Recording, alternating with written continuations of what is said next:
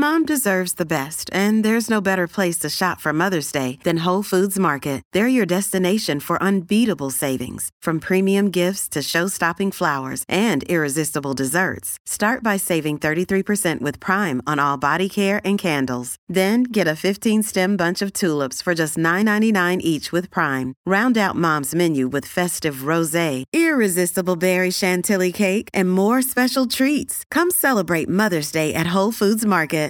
This episode is brought to you by Saks.com.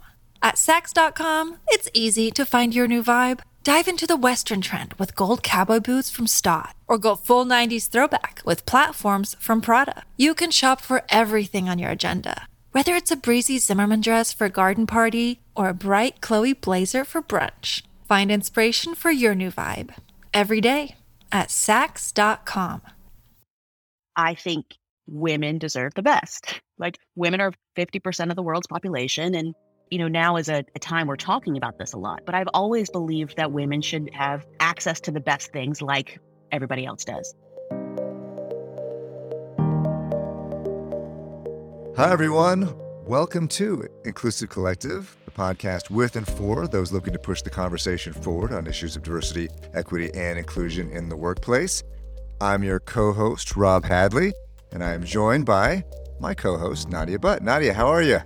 I'm doing well, Rob. How are you today? I'm doing fantastic. So great to be with you again. So good to be with you. You know what I was thinking actually, Rob? Like, I think we should remind our listeners of like who we are and why we're here. I know you already kind of gave why we're here, but maybe who we are. so, Rob, who are you? What do you do? yeah, yeah. Complicated question. How much time do we have? So, I'm Rob Hadley. I'm a people and culture strategist. I focus on DEI and employee experience analytics. I work with Fortune 500 companies as well as with early stage ventures, uh, and and really excited about using data analytics in order to help companies develop strategies and build inclusive workplaces. And Nadia, tell us about yourself as well. Um, I'm Nadia Butt, and I'm a belonging strategist, uh, really focused on leadership development, leadership behaviors, and really embedding inclusive behaviors with that. So, focus on strategy, change management, implementation of um, diversity, equity, and inclusion goals within an organization. Awesome. Um, so that's a little bit about my background. Um, so why are we here today? What are we talking about? What's our topic? Well, Nadia, we're at a bit of a transition point. We've been focusing on startups and venture capital, and we started with idea formation. Mm-hmm. Then we moved on to talking to founders and founding teams. We were talking about inclusive behaviors amongst the founding teams and also diversity among the founding teams. And now we're at a bit of a mm-hmm. transition point. So if you're lucky enough to have a great idea and you find the right person or persons to work with, or even if in the case of our guest today, you're going it alone. It's now time to build a product. You have an idea uh, that you and your team are excited about. You want to build a fast growing business, uh, and you're going to need money in order to scale it. But before you burn too much of your own money, or uh, better yet, invest your money, you need traction. And for most startups, that traction comes from building and launching a simplified version of their product or some sort of a prototype. Mm-hmm. And as we move into our episodes on building products, we'll see that this is where the fun really starts. So the way I think of it is anyone can have an idea, anyone can grab a person they met in an MBA class or someone they met in a founder speed dating mm-hmm. event. But you're only really a founder when you start to develop and build a product and you get someone to pay for it. And so mm. much of getting the product right is building something that speaks to the customer, especially when we talk about diversity, equity, and inclusion. Something that makes someone feel seen and heard enough that they're willing to make a purchase. And those that get to this point are deeply in tune with their potential customers and the problems that they're solving on their behalf. So whether they know it or not, the founders that we're that we're going to talk to, they get product market fit right, they're often using a lot of the tools that you need in order to be an inclusive leader. So next up on our journey, mm-hmm. we're developing, branding, and marketing products inclusively. Yes. And today joining us is Nisha Dearborn, the founder and CEO of Fresh Chemistry. Skincare has always been a part of Nisha's life from childhood into adulthood. She was an intern at the Estee Lauder companies and then went on to um, a career of managing household brand names such as Aveeno and Tylenol and Listerine.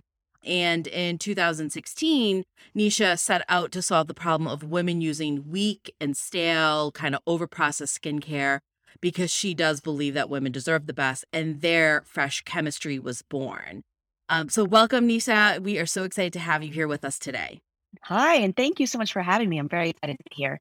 Um, Nisha, I'm really excited to have you here uh, with us today, too.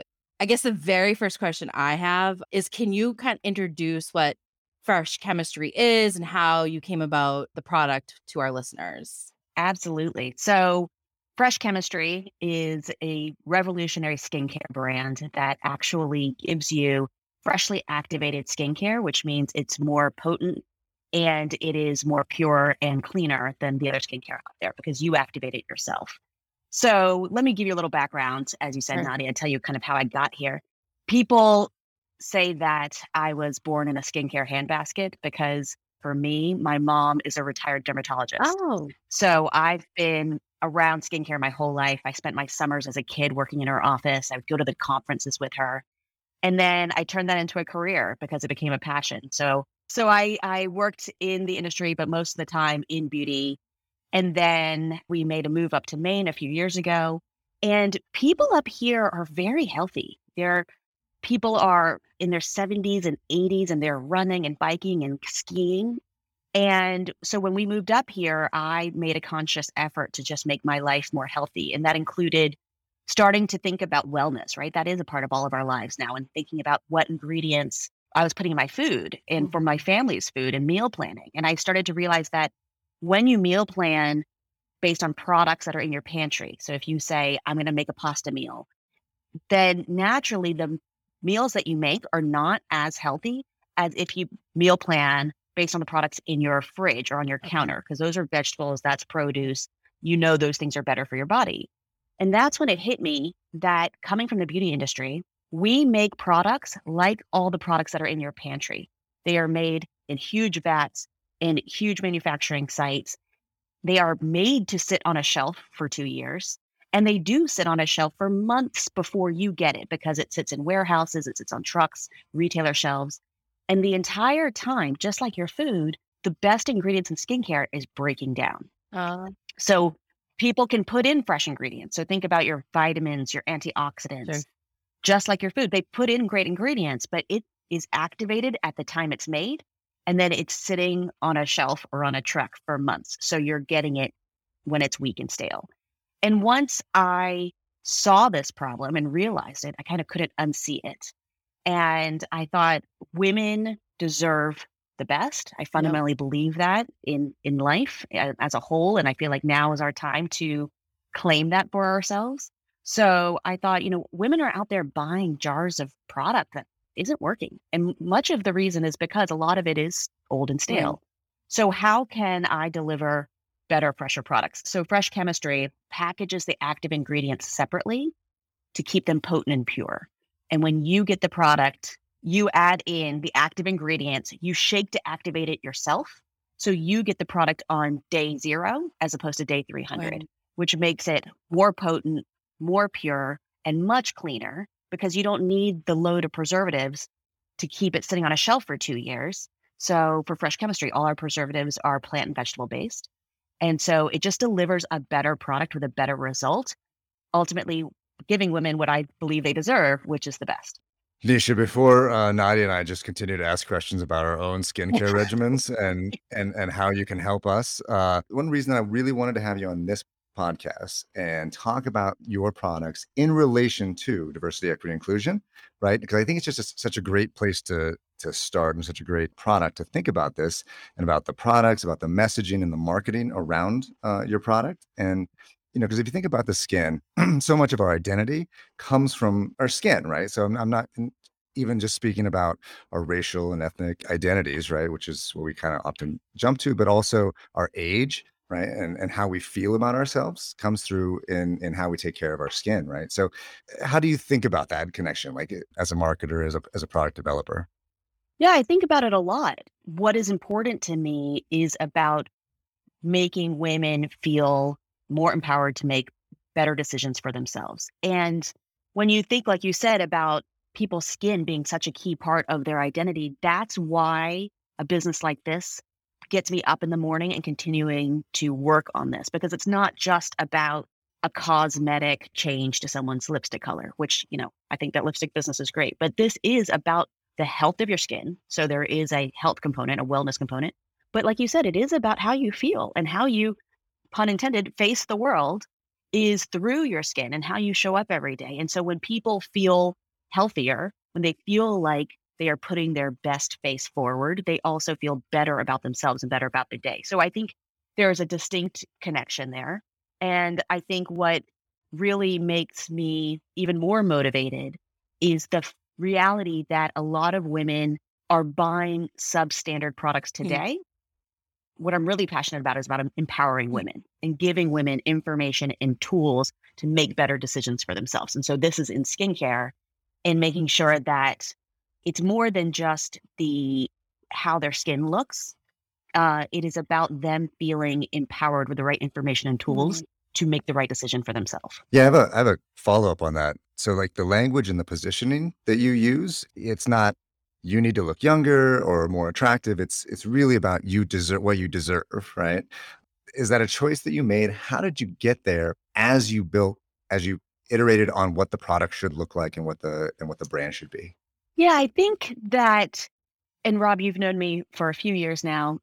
This is something that I've always been passionate about. I always believe I don't even, be, I question why we still have to say this, but I believe women deserve the best. Like, I, it's just a, women are 50% of the world's population. And I think it is interesting, you know, now is a, a, time we're talking about this a lot, but I've always believed that women should have, you know, access to the best things like everybody else does.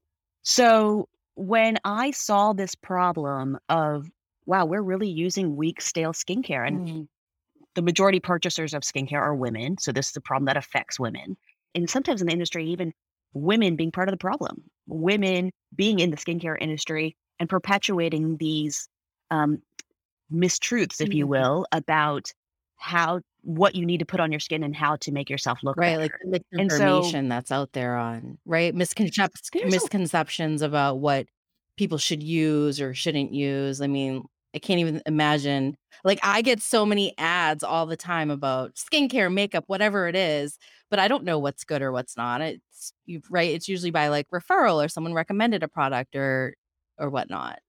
And Nadia, that is what every woman has told me either outright, like you have, or have whispered to me as I was going through the process of starting this product line because whether they looked extremely put together or they looked like they had never tried skincare before, they all said, I really don't know what I'm doing. Like I've never been told, and it's very confusing. I'm very overwhelmed. And so, you know, back to the idea of women deserve it, you kind of realize, like, if as a woman, when you hear all these people saying it, and I was fortunate that I grew up with a mom who's a mm. dermatologist. Mm. So I knew the fundamentals of how skin works and what you should and shouldn't use long before I went to work in the industry. One of the reasons I went to work in the industry is because it, I loved it and it was fascinating.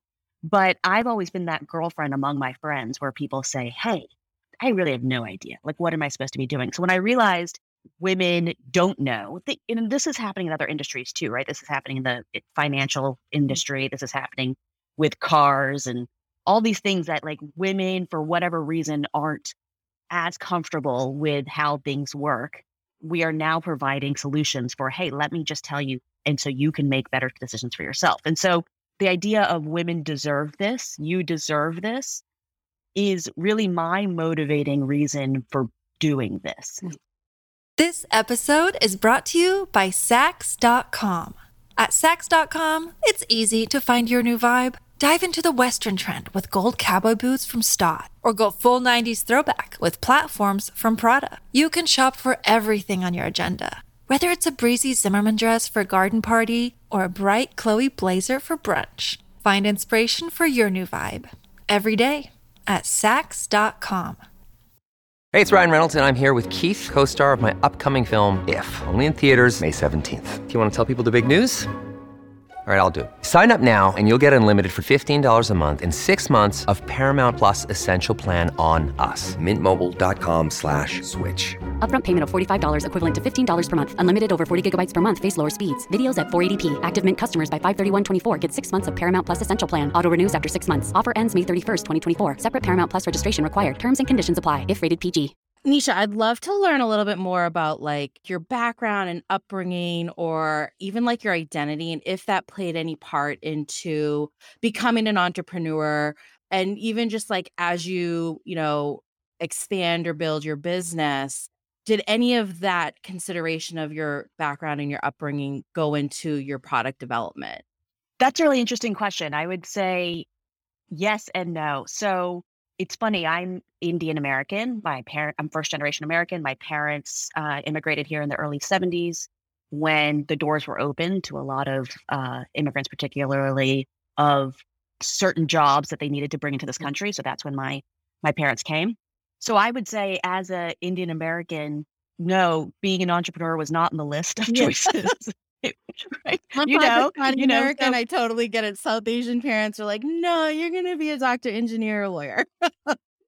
exactly, and uh, and really, it was the first choice uh, for my parents. I think my my parents are both doctors, okay. so that was their uh, choice. I think, but I bucked the trend. I went the business route. They were very proud. They were very encouraging. But staying on the corporate ladder would definitely, you know, be what my parents are most comfortable with. So my upbringing did not lend itself to jumping over to start my own skincare business. Um, but on the flip side, you know, what really did influence it was my parents grew up in a really unique part of the world. They grew up in southern India in a place where a lot of people would look at that area as a developing country, you know, not really, uh, you know, there's definitely poverty, there's definitely a lot of challenges. And you would never think that it was a very unique culture that women were educated equally to mm-hmm. men from childhood and have been for generations upon generations. So if you think about our country, like you think that sounds normal because right now, you know, women and women are actually, I think, um, holding more degrees, right. more of the graduating class than men. But that hasn't always been the case, right? So many of our peers in this country, grandmothers didn't go to mm-hmm. college. Um, maybe not a lot. You know, women weren't even eh, allowed to be in co-ed situations in uh, higher education. Right. So where my parents are from, that meant that my dad, in his medical school, his professors were women, mm. right? Biochemistry professors. They were already practicing doctors. And then my dad married a doctor. So when he raised me, his mental approach to women equality was just part of his upbringing. Right. And he raised my sister and I with that approach. Like you have great strengths, you can do anything you mm-hmm. want, go out into the world. And so that's and my mom was a doctor. That I saw her and her intelligence and her running her own business. So I went out into the world. It was when I went into the world that I realized that's not how the world works. Mm. Yeah. Because not every other man was raised like my right. dad. Right. And so that's when I realized that, you know, I have this passion for empowering women because I think if we have more cultures and societies where women are educated, where women are empowered, it affects not just the women, it obviously affects the men. Research shows it affects the whole community. Society. Yep. It affects the whole society. And so, you know, me going out to solve this was partially, you know, being the change I want to see in the world, mm-hmm. right? So, okay, well, let me go as a woman try to start a business, try to grow a business. Let me try to do the be empowered myself so I can then have a platform to empower other women. And that's also how, you know, the idea of making sure fresh, I believe that women deserve the mm-hmm. best in skincare, fresh is best, mm-hmm. communicating that to people, um, always through empowering messages, because at the end of the day, you know, my goal is to empower women. And I think that came from my upbringing and how my parents raised me, how my dad and particularly influenced um, my thoughts on what a woman could be and do. And so that has really trickled through to the ethos of this business. Yeah, and I think uh, so.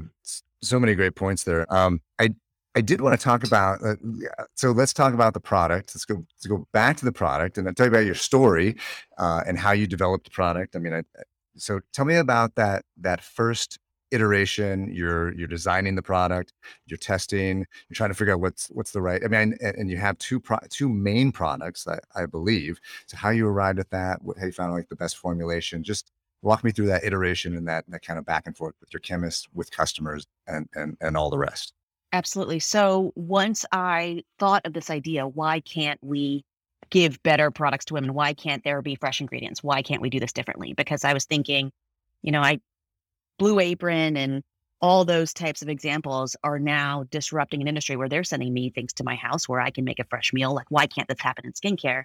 Mm-hmm. So I reached out to chemists, formulators, raw material suppliers who I knew through my network from working at Johnson and Johnson. So there were people who had been doing this for 20 years, um, were no longer working at J and J, but were starting their own businesses to focus on this.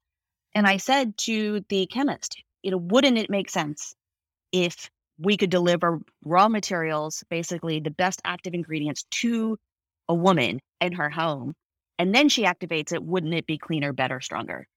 And they said, absolutely, it would.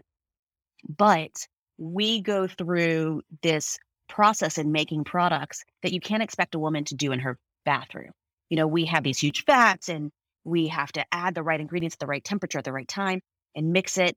And that's just not something that is possible in her bathroom. And so I said, wait a minute, wait a minute. You're telling me that the science will take care of itself because I know from years of being in product development that finding something that really works is very mm-hmm. hard, right? So discovery of efficacious uh, ingredients is, is very hard, and there's a lot of R and D that goes behind it. I was like, you're telling me just by delivering these in a different way, we will have great products. You're now saying the only challenge is an assembly challenge, and he said, yeah, I guess I am. I said, okay, great. Well, let's just work on the assembly challenge. So we just focused all of our R and D time, if you will, on how to make something that would be easily pour, shake, mm.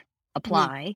which is what it is now in her bathroom. It's super user friendly. Yeah. And what was super fun about that was I said, So you're saying I can go pick the best ingredients out mm. there and it will just work better because of the way we're delivering it? And he said, Yes. And so I got to pick from, you know, the world was my oyster, where we got to go handpick the best ingredients, made sure they were the right pH, make sure they were the right molecular size, make sure everything was going to be what I wanted. And then we just had to work on how to make it easily pourable. Um, it was actually a, a very different R&D challenge than, you know, I was used to in my corporate life. But we made a first iteration, uh, went back and forth a couple of times. I was always trying it myself. And I still remember the one day when I was getting out of the shower, going to my closet, and I passed by my sink and mirror and I did a double take of my own face. And I said, oh, Whoa. Oh, wow, your skin looks good. You know, yeah, like you know, the, when you kind of catch yourself and you like, like a good yeah, hair day, Rob right? You notice that all skin. the time. So if if we lose if we lose Nadia at this point, it's just because she's on your website ordering products. Oh yeah, right? I'm already on it. Are you kidding me? I'm, I can't wait to ask her like how to get. How, yeah, where do we go to get this? so I did a I did a double take and I was like, oh, my complexion's looking mm. good. And I thought, like, what, you know, what am I been using? And all of a sudden I realized the only thing different that I had done was I was trying out a new lab sample for my lab. And I was like, oh, I was like, now I've got to make this because I I've had access to great products since I was a kid because my mom was a dermatologist. And then working in the industry, you get a lot of free things thrown at you and you learn that most of them don't make a difference on your face. And so when you actually see a difference, it's something you will always stick with. So um, that's what really motivated me to say, let's go with this formula. I tested it with uh, consumers, got some feedback on what was working, what wasn't. Um, I was it was tested under a different brand name prototypes, and so got some feedback there. And then um, we launched. So what we launched with the two products. One's Glow Getter. It's a brightening serum based with vitamin C Vitamin C is known to be an incredible ingredient in the industry, but so hard to give to you when it's still actually active. The other is called Wrinkle Release. It's a peptide serum focused on more of the fine lines and wrinkles, has amazing ingredients in it as well.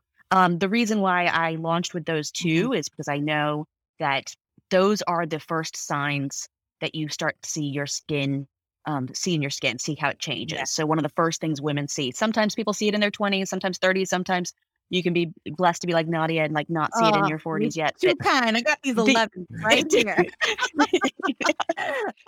but, but the first signs people see is you start to lose a bit of that um, brightness that you used to have as a mm. kid. You start to see a little dullness. You start to see a little change in um, texture. And then you start to see a little bit of the fine lines and and it goes from there. And so that's why I made these two products to really target those two areas. Did you um when you were testing with groups of people, were you looking at like specific races, ages, gender? Like what were you looking for? And then what was like the feedback process like for you? I recruited women in certain age groups, uh, certain psychographics, meaning what was their approach to Mhm. skincare? What did they use today? What do they, uh, what was their um, kind of shelfie, is what the industry calls it. You know, like what is their bathroom shelf look like today? Oh, interesting. And the reason was because this product, you know, you could, to understand what it's about, to understand that the ingredients need to be better and you should be using things like this. I wanted to make sure these were people who are kind of skincare involved, if you will, Sure. already part of the kind of category and understood it a little bit. So I recruited for age and psychology, if you will, or psychographics that way. Um, I did not recruit for race specifically. It's just, you know, who I got was who I got and yeah and so then the feedback i was asking for was all all of the things you know is it easy to put together what did, what's the effect on your face things like that Very cool.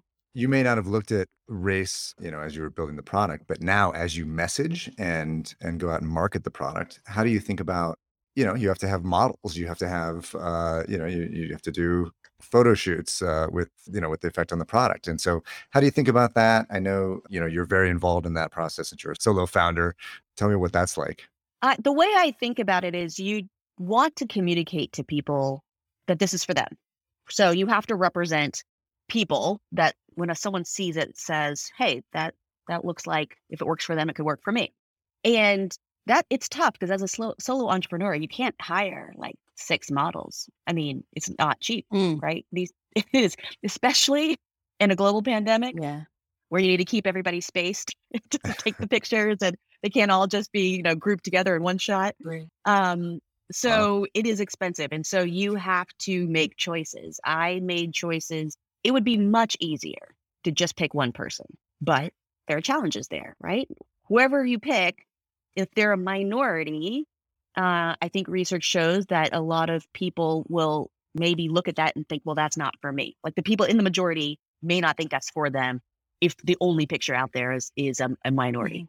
You, it's easier to pick someone of the majority and hope it brings everyone else along. But I didn't want to just do that. I mean, I think um, we've all seen there's enough of that in the world, and we need to, again, you know, be the change you want to see. And so I put the cost out there, or put the, you know, added the cost to the budget to make sure that we had people of different skin tones um, to make sure that people were represented. But that was a um, philosophical choice, not a financial one. Nisha, I'm always available to model and I'm I'm happy to try the product. I'm gonna I'm actually already on the website. So um happy to model. Amazing, thank you. I I will I will take you up on that. You can you can Instagram film Yeah, oh, yeah. yourself Just as you're I opening just learned trying it on. TikTok. I could do a whole TikTok series for you. I will make your TikTok. Yeah. You go ahead. Yeah, Bob. what is the wh- what's the uh what what what's been the biggest challenge in terms of just bringing the product to life? Like uh, you know, for, from all the things that you've had to work on, was it that timing issue of of launching your your product uh, at the beginning of the uh, pandemic? Do you think ultimately you'll look back and say that's that was a positive thing? What's been the you know biggest hurdle overall in, in building the product and building the brand? It's a good question. I think the biggest hurdle is that I am one person, right? And so any one person, I mean, I think I'm fortunate where the skill sets that I bring to this job um, are very relevant because I've run businesses before, I've been in new product development before, I understand skincare. So there's a lot as an entrepreneur that I know about this that most entrepreneurs don't know, you know, about necessarily what they're jumping into. So I was fortunate in that way. But at the same time, there's so many elements to figuring out the algorithm. You know, the, the world is now an algorithm, and the Right. algorithm keeps changing. Mm. And, you know, the privacy rules keep changing. And the, you know, so there's a lot of things that need to be figured out. Retail, right? So you can reach out to retailers, try to get in front of them, but you know what happened to retail in the past two years? Like there's they're no longer what they used to be. And so I think just with the changing pace of the world between how you sell your product and maybe Rob to your point, this is one of the things that is um, pandemic based because a lot of things did really shift, especially with retail in the pandemic. But I think as one person, you essentially need a team to be focused on these things, to be experts and to figure these things out. The issue with having a team is funding. And so you kind of need money to Mm. build the team. Right. I'm self funding the business so far. Sure, So sure. I'm entirely self funding it. So, you know, if you think about what people deserve to get paid for jobs like that, like uh, that's not coming out of my, you know, I don't have a lot of those pockets to just shell out salaries. So, you know, I think the biggest challenge is how, you know, everyone would tell an entrepreneur, keep as much equity as you can for as long as you can, you know, raise money when you when you need to. Um, but you in order to raise money, you need to show success. And to show success, you need people to to help you get that success. So it's Mhm. just it's a tough cycle of showing success with um, funding that you can access. Mhm. Right, right. Would you seek uh, outside funding? And what are the markers that you're looking at to, to, to make that decision? Yeah, I think what I'm doing in 2022, I'm actually very excited. I have some distinct um, plans of how I am essentially turning up my own funding in certain areas to prove out some key milestones. Um, and then with those milestones, going to seek outside funding, showing that, hey, look, we've we've gotten it to these key points, um, help fuel the growth even further. I think um, I might do a friends and family type round to help get to those key milestones. Um, but it's it's a challenge, right? Because uh, you want to hold on to as much as you can, um, but you also don't want to suffocate the business. So I think in 2022 there'll probably be a friends and family round, um, trying to keep it small, but also you know that trying to figure out like weren't we always taught you're not supposed to take money from your friends or your family? so, Yeah, there's literally a round hard, for friends and family, right? yeah. So, so, but I think I will be doing a friends and family, and then um, seeking outside investment in 2023. Very cool. Awesome, awesome. We've had tons of traction, and uh, and you've been a fantastic guest here. Uh, let's let's let's go to our final couple questions. Nadia, did you have a couple? Yeah, uh, questions for absolutely. Nisha? So, yeah. So, Nisha, we like to ask everyone this. Um, what diversity, equity, and inclusion advice would you give um, to an entrepreneur who's entering in the startup space today? Sure. So I think it depends if they are someone who may be a minority in the startup space, whether they be a racial minority or they're female.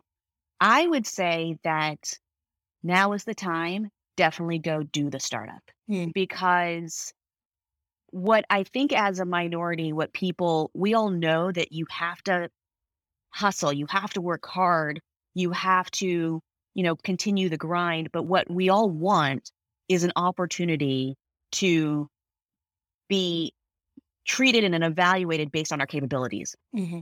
right? We we want to say we want the door to be a little open and we want to be able to show up and show you what we're capable of. And now the doors are open, right? So I think entrepreneurship tends to be I think much more of a flat playing field than maybe corporations that have, you know, different histories behind them. When you're out there and you're just making calls or you're, you know, meeting people, I find the entrepreneurial space to be you know, much more open, much more inclusive. So I would encourage anyone who may be thinking about starting um, something who's in one of those groups to just go for it.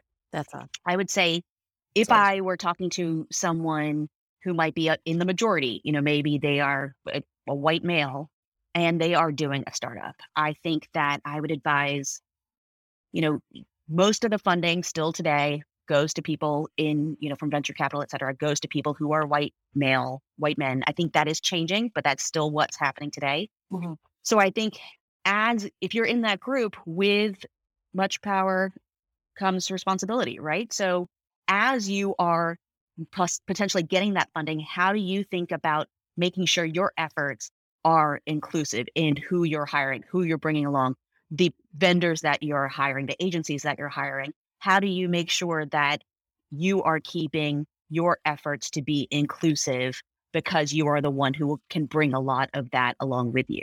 So I, I that would be my advice, depending on who you are and where you're coming from. You know, if you're kind of in the minority group, go for it. The time is now. you know, if you're in the majority group, think about how you can bring along others with you. That's fantastic. I think that's I think the second part. So thank you for that, Nisha. That's awesome, right? Um, and I think even if you are a white male and, you- and if your funding source, if you're working with a venture capitalist and you look across the table and it's a it's a bunch of other white males, maybe you need to think about you know what kind of partner they'll be uh, as you start to think about these issues as well, right? And so you know demand not only demand that uh, the, the funding source is is diverse that you're you know that you're receiving, right? So I think That's that's, great I think that's awesome uh, advice and, and way to think about it. Nisha Dearborn, thank you so much for being with us on the Inclusive Collective podcast, and uh, we'll look for your products and, uh, and and thank you for being here. Appreciate it. Thank you, Nisha. This is Nadia, Rob, thank you so much. At Evernorth Health Services, we believe costs shouldn't get in the way of life changing care, and we're doing everything in our power to make it possible. Behavioral health solutions that also keep your projections at their best? It's possible. Pharmacy benefits that benefit your bottom line? It's possible. Complex specialty care that cares about your ROI? It's possible. Because we're already doing it. All while saving businesses billions. That's Wonder made possible. Learn more at evernorth.com/wonder. This podcast is sponsored by Ramp. Are you the decision maker in your company? Consider this. For the first time in decades, there's a better option for a corporate card and spend management platform. Meet Ramp, the only corporate card and spend management system designed to help you spend less money so you can make more. Most corporate credit cards offer points as incentives, but those points amount to less than their worth in real cash value. Ramp's business cards offer you cash back, real money in your pocket. Plus, you control who spends what with each vendor. And Ramp software collects and verifies receipts automatically, which means you'll stop wasteful spending and close your books in hours instead of days. Businesses that use Ramp add up to 5% to their bottom line the first year. If you're a decision maker, adding Ramp could be one of the best decisions you've ever made. And now get $250 when you join Ramp for free. Just go to ramp.com slash easy. Ramp.com slash easy. R-A-M-P dot com slash easy. Cards issued by Sutton Bank and Celtic Bank members FDIC terms and conditions apply. Welcome back. So, Nadia, in this space, which we lovingly call Reflections, I've previously offered a kablam, and I think you had a wowza at one point. I point. had a So wowza. Yeah. Nisha's conversation deserves like a kab- kawowzer or something like that. I Some- think some, it's a like, com- I like that. com- Kawauza. com- yeah, com- she was great. Combining two, combining two of the uh, the terms that we've we've used so far. So, so Nadia, you know, in this podcast, I usually, you know, we we don't necessarily know all the guests, and uh, I, you know, I, I roll in. You kind of tell me, you know, who we're talking to today, and and we just kind of. Just Right. kind of go from there. Uh, oftentimes, that's not true. By the way, I made that no, up. But I but but this is but in this case but in this case uh, this is someone that i've known for a long time. Nisha and i go way back and i really you know so the thing that i picked up as she went through this i know her as a person to be very intentional in all that she's doing and all the choices that she makes. And i think that there were a ton of great things about uh, that our listeners can take from our conversation about how intentional she was around developing her product around marketing is that some of the things that that that you uh, that you took away as well nadia and and perhaps Oh, you have some yeah. uh, some tips for our audience on how they can build inclusivity into their product uh, development and marketing as well Yeah, absolutely. I mean, it was glaring the intentionality um, as being kind of that inclusive behavior that she practices. Nisha, it was so evident that um, it, it was intentionality, and I link that to the role modeling, right? Like the action Yep. around the intentions, because you can make an intention, but when you don't act, or um, it just becomes then performative. And so her role modeling um, kind of the uh, inclusive intentionality around who she's focusing on from market uh, ads and, and market marketing development and then also the environmentally co- unconsciousness that she brings to the table right? So like using sustainable materials for her packaging and and just taking pride on that.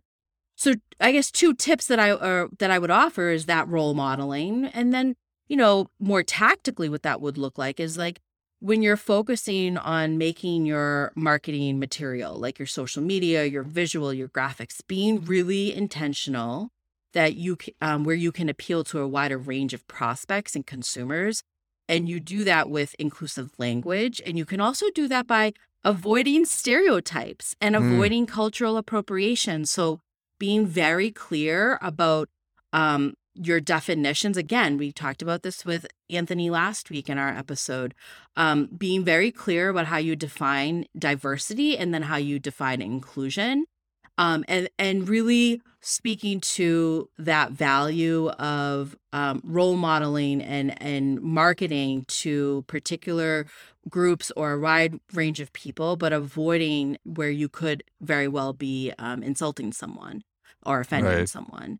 Um, so yeah, those are just that's just one tip that we could offer today. Yeah, I just and and and so she I think you mentioned a lot of these things and she said at this point when you're starting the company, if you're not going to do what you want the way that you want it at that point, then when are you ever going to to do it, right? And so, you know, you hit a lot of the things that she was dealing with at the time, but issues of diversity, equity, inclusion were always remained at the forefront as she was building the product and starting to get in front of, of consumers. And so uh, that's, uh, yeah, I had the same takeaway that, that you had as well.